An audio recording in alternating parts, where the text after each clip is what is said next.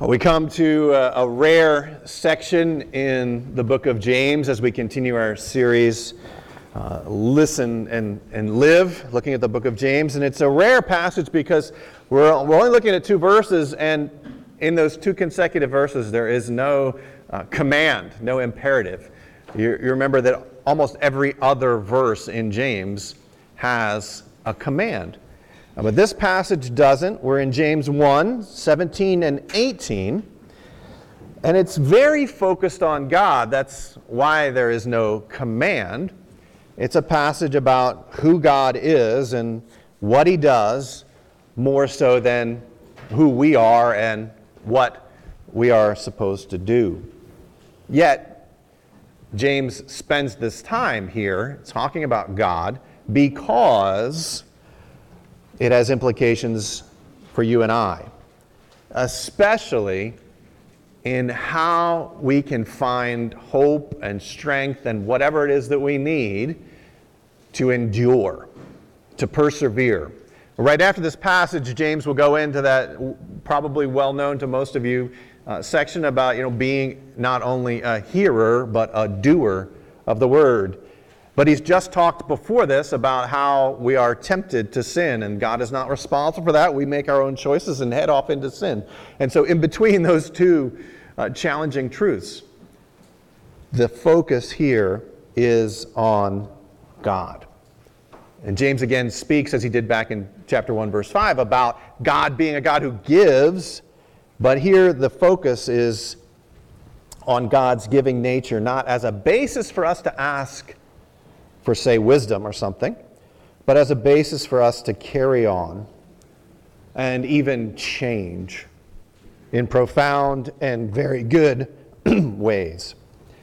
How and, and, why we do that, that's going to be our focus today. So, uh, if you would please read with me James chapter 1, verses 17 and 18. James 1 17.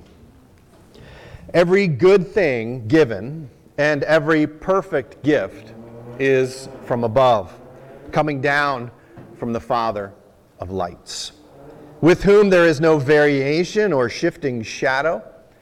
In the exercise of his will, he brought us forth by the word of truth, so that we would be a kind of first fruits among his creatures. This is God's word.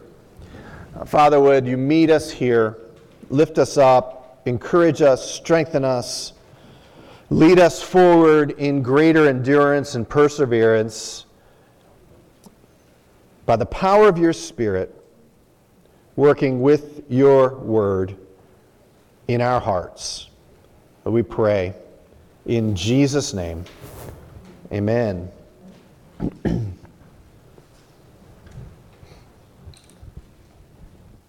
the, uh, the true quality of a, of a precious diamond, even, even larger, many carat diamonds, shines through only as a jeweler holds it up to something that's a very dark background.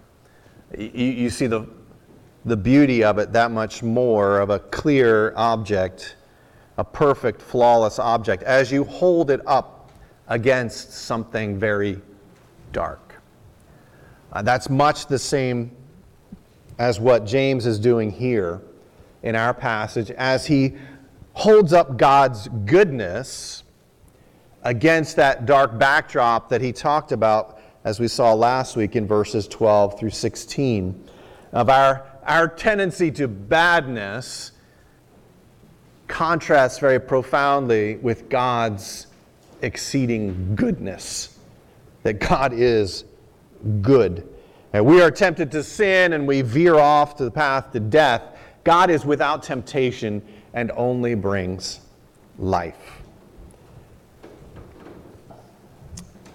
And as, as James would prepare us to be doers and not merely hearers, he focuses here on God, puts God on display against that dark backdrop of our sin and our brokenness, contrasting God and us implicitly, not to shame us or beat us down, but in fact to lift us up, to inspire us and motivate us.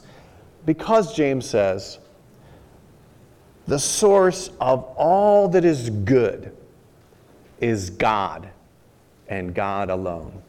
The source of all that is good is God and God alone. He is, he's absolute in his language. Do you see what he said in verse 17?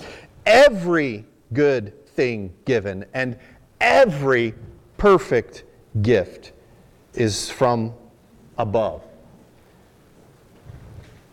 The source of all that is good, all that is good, is God.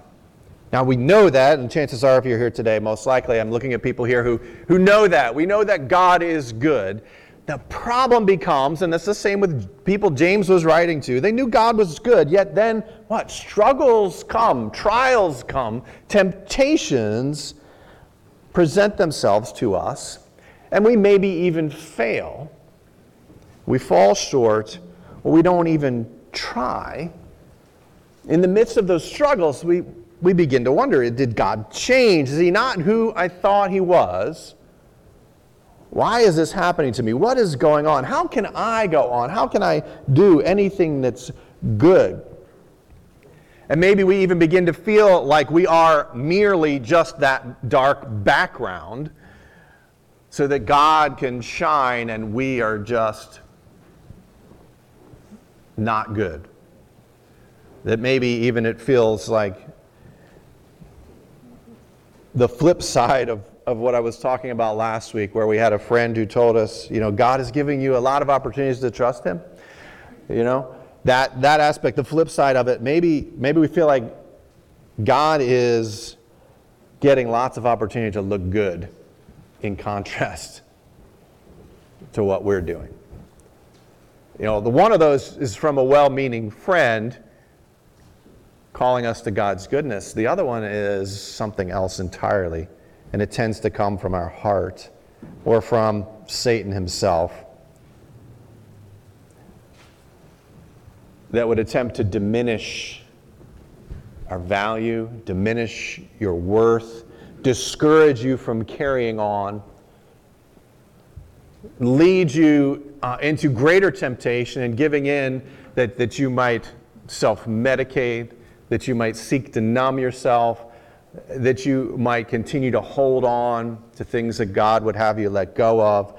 Continue to just do whatever is possible to keep you from growing, keep you from changing, keep you from something greater which is in fact what God would have for you. Because it is very true that our, our, our dark deeds, our brokenness and sin provide a background to see just how wonderful and glorious and good God is. But we are more than just that background.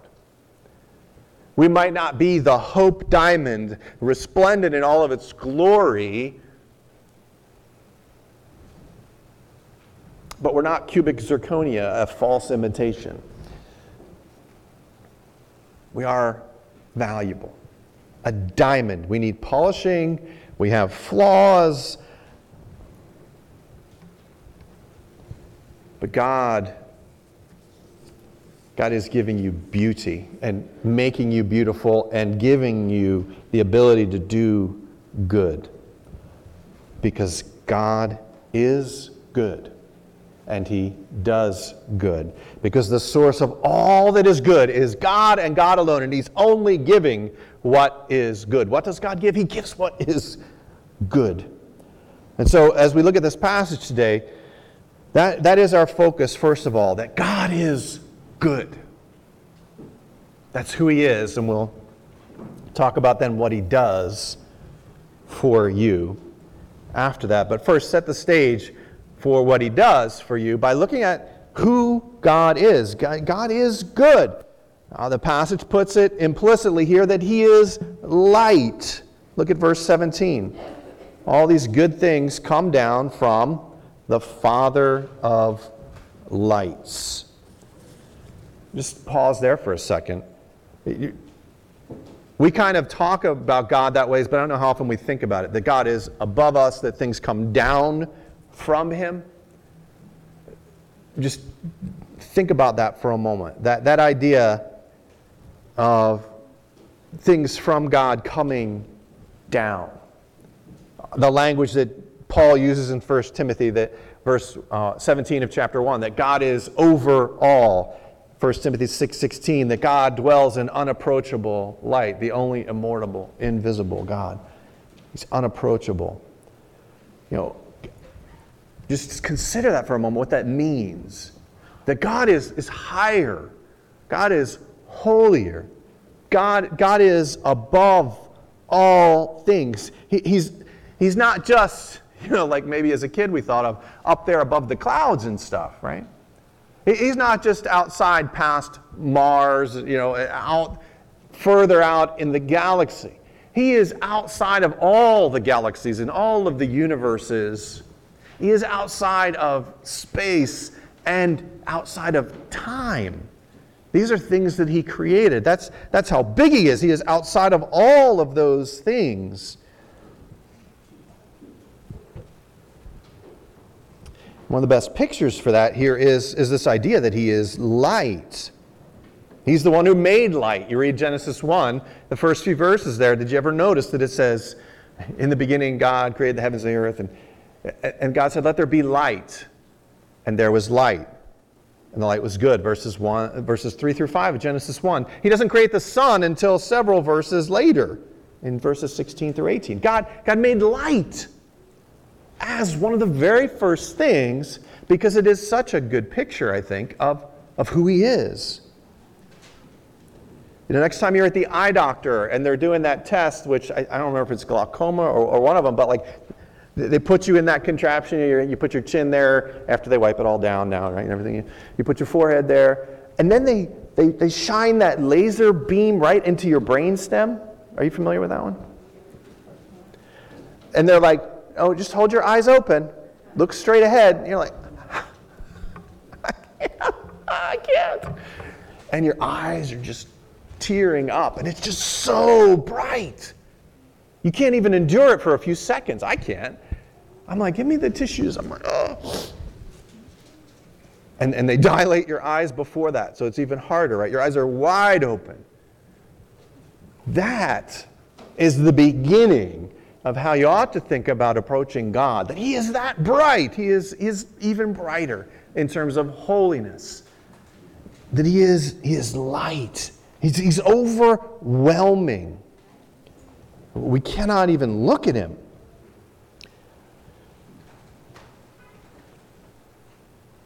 So what is that? What happens then, right? So we don't look up, right? We look this way and we do the opposite. It's like, boy, well, I can sure see that they're falling short here and they're falling short there. I, I, thankfully, I'm better than them, right? We begin to just kind of have this, this horizontal perspective.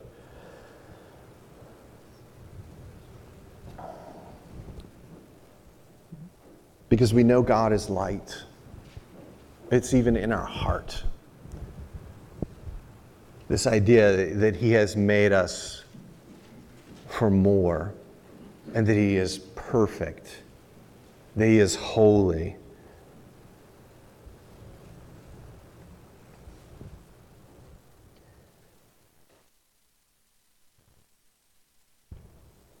He's not only light, the flip side is emphasized throughout scriptures, but especially here in our passage. He is light and he tolerates no darkness. Verse 17, he doesn't have darkness, he will never have any darkness. Verse 17, with whom there is no variation or shifting shadow. There's, there's no darkness. 1 John 1 5 says, This is the message we have heard from him and announced to you that God is light and in him there is no darkness at all. There's no time, past, present, or future, when God will permit darkness to penetrate into his perfect light. He is always pushing back darkness. If the light and the dark come together, the light always wins. Especially when that light is the God of the universe.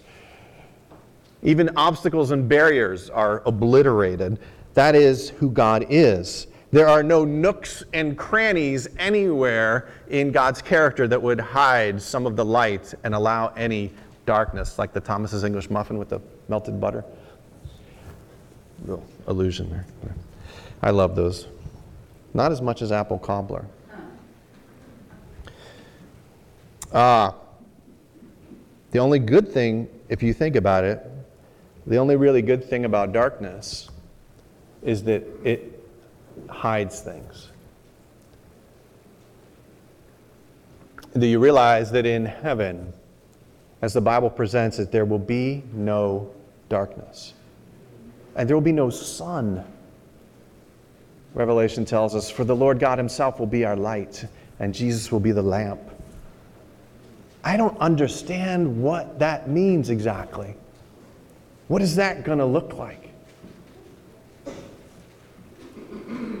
But if you experience that seasonal affective disorder where when it's, the days get shorter, it's harder for you, and, and, and every one of us has that to a sense, you know, imagine that, that, that and we will have 24 hours of, of vitamin D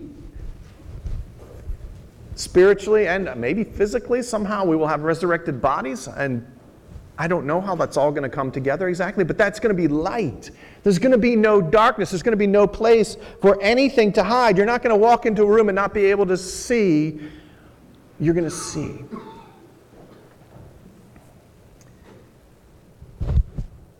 And that's how God already is. There is nothing that is dark, hidden. He has nothing to hide. But as John tells us in John 3 19 to 21, this is the judgment that light has come into the world, and men loved darkness rather than the light, for their deeds were evil. For everyone who does evil hates the light, does not come to the light for fear that his deeds will be exposed. But he who practices the truth comes to the light so that his deeds may be manifested as having been wrought in God. Just think about what he's saying there that we love darkness better than light because we want to hide our deeds. And it is, it is in my experience, true, and I think most likely you will agree that the greatest temptations to sin happen in the dark. You, by nature, want to close the blinds when you're going to do that wrong thing. Or to go away and hide somewhere, and it might be just metaphorically where you take your phone and you're kind of tilting it away, whatever it might be. And sometimes it's very often literally in the night hours when those temptations are stronger in so many ways that, that we by nature love the darkness because the light exposes who we are. And we, we don't like that. It is painful, as painful as that eye doctor test, just shining right in our eyes. And so we try to hide. We look away. You know, God is, is, is over there, and we're just like, no, he's going to call on me, like the teacher, right? And you're just kind of like not making eye contact. When you haven't done your homework and you're just kind of like, hmm,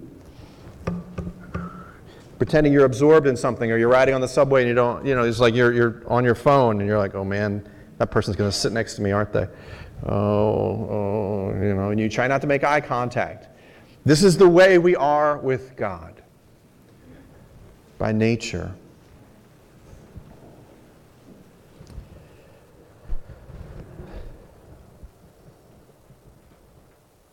And that very often leads us into, into deeper and more profound problems. Because we believe, since we see God as so holy, since we know we can't approach Him, we conclude that he wants nothing to do with us. And if you've had an abusive background, if, if you've had significant problems in your life, if you've failed,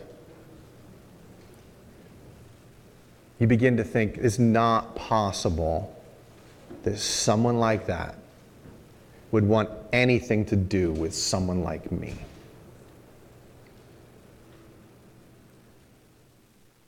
And uh, from a certain perspective, that, that is partially true.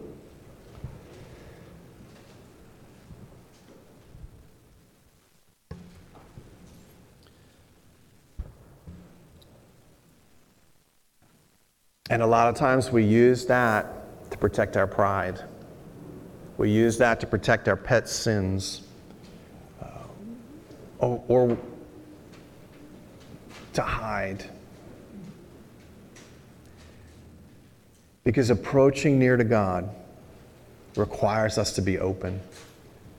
In fact, it, it compels us that we will be open because His light will penetrate through everything. Hebrews 4 puts it that way we are naked and exposed before Him. He sees it anyway. That's part of the reality of what this means, is that He sees it anyway. He already knows that you really can't hide anything from God. You could shut the blinds, you could turn your phone away, you could even hold your phone like this, you know, because God can't see it that way, right? You could, you could have a secret bank account. You could stop by certain places. God sees it.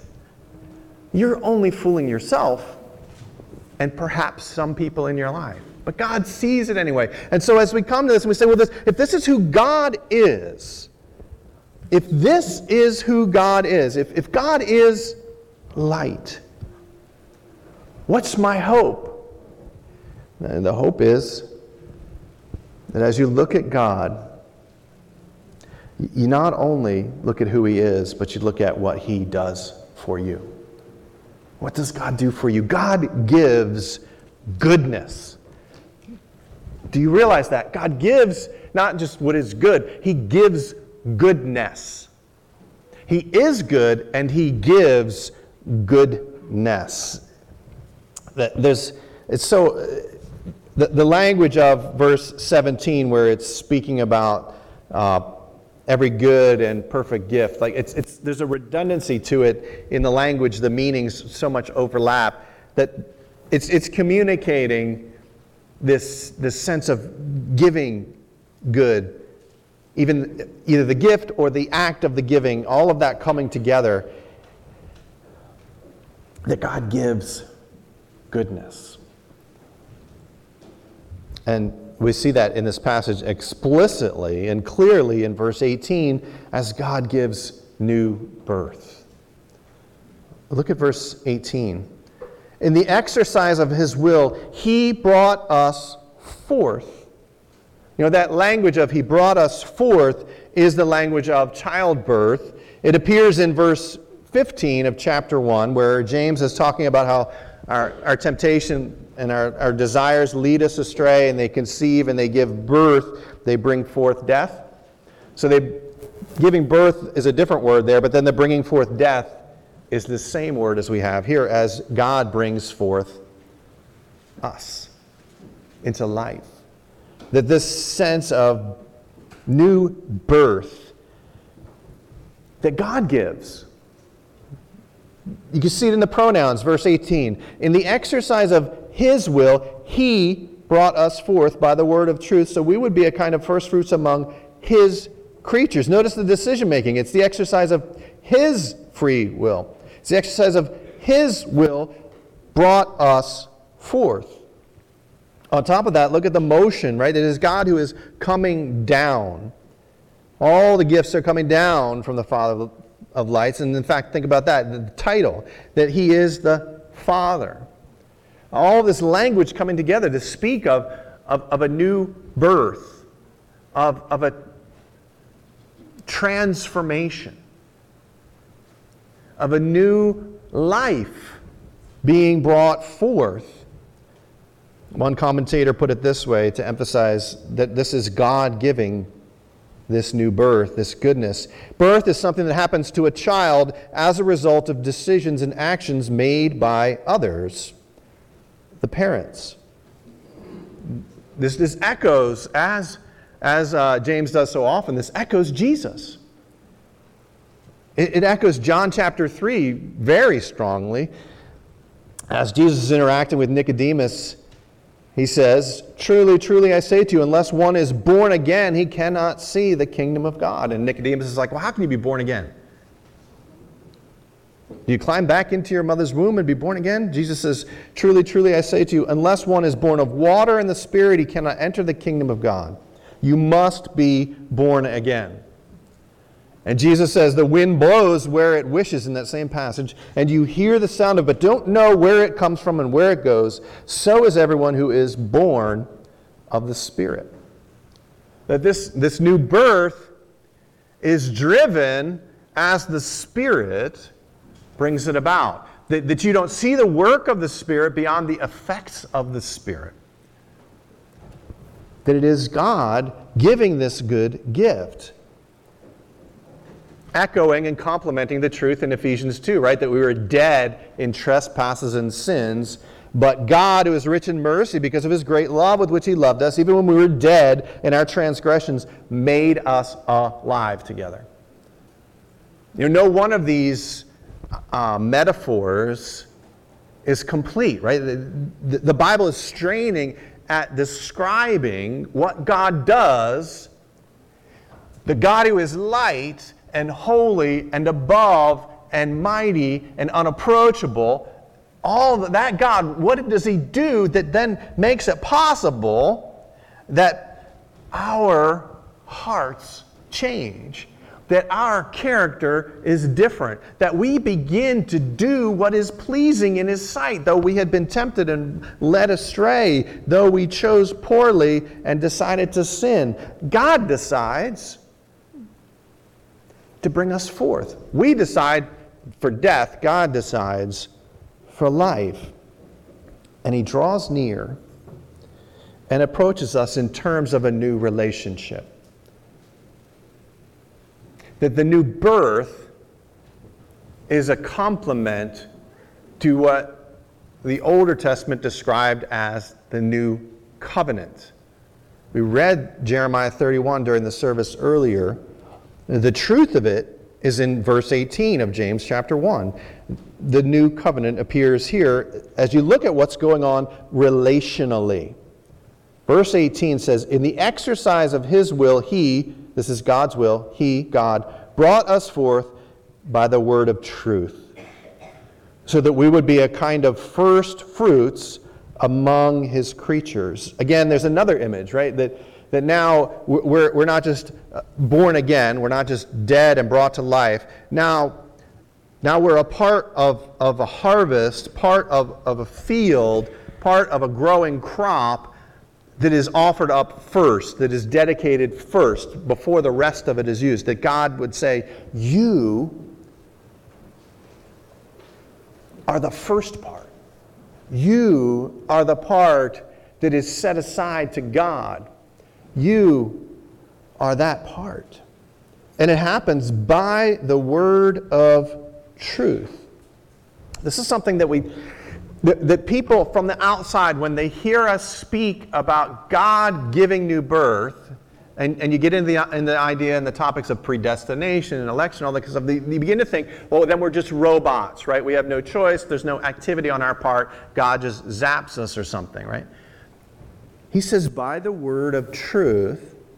And if you look at the promises of the new covenant, that essentially what's going on is that God works, that God moves like the wind, that God opens hearts, or as Ezekiel 36 speaks of it, that God takes us from the nations and gathers us and brings us, sprinkles us with clean water, cleanses us from filthiness and from our idols, and gives us a new heart and a new spirit, removing the heart of stone from your flesh and give you a heart of flesh. put my spirit within you and cause you to walk in my statutes. And you will be careful to observe my ordinances. You will live in the land I gave to your forefathers, so you will be my people, and I will be your God. Jeremiah 31, we read earlier, verse 31 I will make a new covenant with the house of Israel and with the house of Judah, not like the one they broke. This is the covenant, Jeremiah 31, 33, I will make with the house of Israel. I will put my law within them, and on their heart I will write it, and I will be their God, and they will be my people. Do you hear the relational language? That God enters into a new and different kind of relationship with you, with his people. And the first and necessary condition for that to happen, for God to do that, the one who is light, the one who is good, is for him to give this good gift of a new birth, to change something deep and profound inside of you, to take out the hard heart of stone and give you a heart of flesh, to take away, or to give, put it this way, to give to your dead body new life. God comes with the Holy Spirit defibrillator and applies it. Boom! Some of us takes a couple shots. Boom!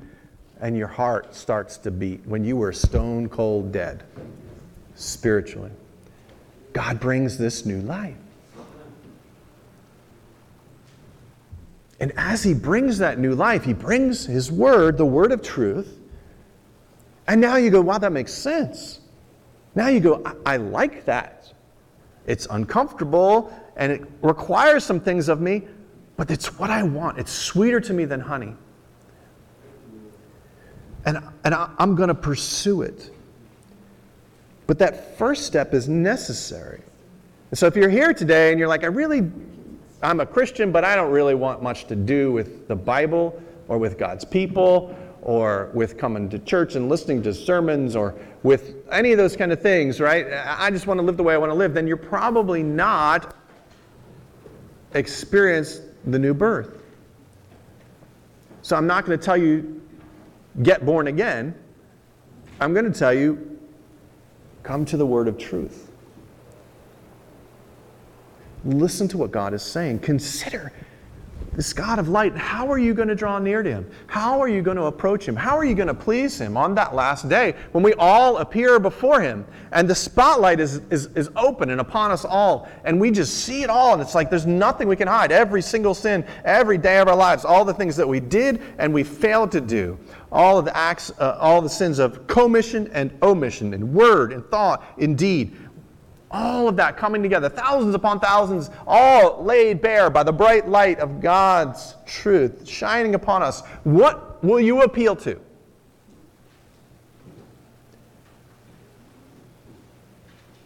And the simple answer is you have nothing to appeal to. Nothing. You are guilty. So, where is the hope? Where is the endurance? How do we carry on? The, the, the truth is right here that God is good, He is light, there's no darkness.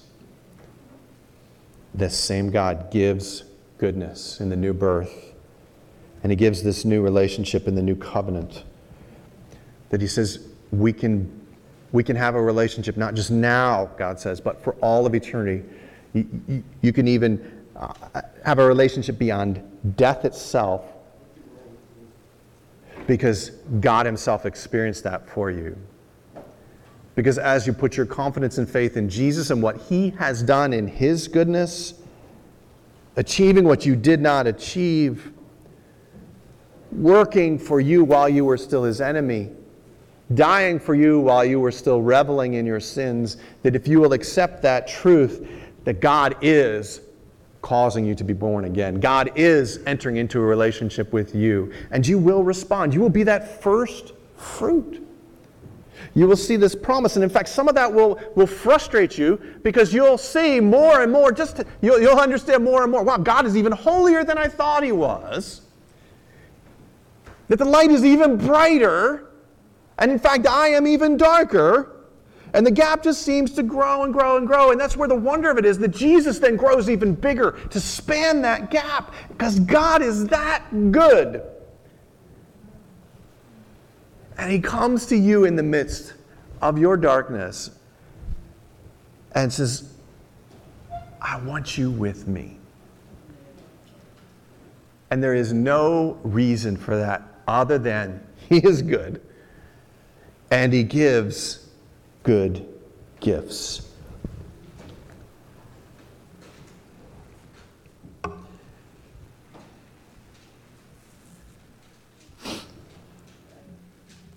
We are a, a dark backdrop, our hearts, a good backdrop for the beauty and wonder of God. See his light and his goodness. But, brothers and sisters, you're more than that. You're someone that he is sharing his goodness with, and more and more transforming you. As you are more and more willing to open up your heart, to acknowledge those dark places within, and allow the light of God to shine in there, more and more experiencing that forgiveness.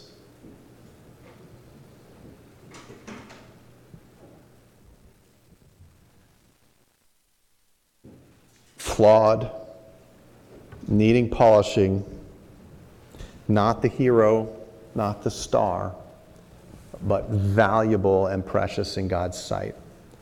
From that framework, from that place, you, you will shine. The sun is the light of, of, of our galaxy, right? Of, of, of our universe here, right around us. I might be using the wrong words. Um, but there's the moon, right? Reflecting that light.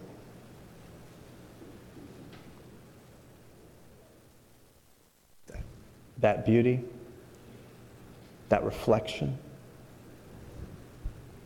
that's you and I. It's smaller, it's lesser, but it's valuable. Will you pray with me? Lord Jesus,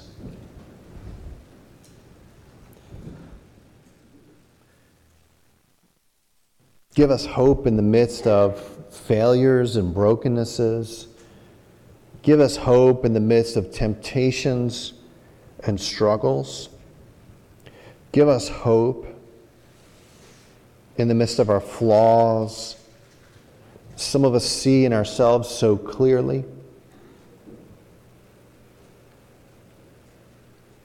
And the profound experience of our lives making us think we are unlovable. All darkness. Shine the light of your truth into those hearts.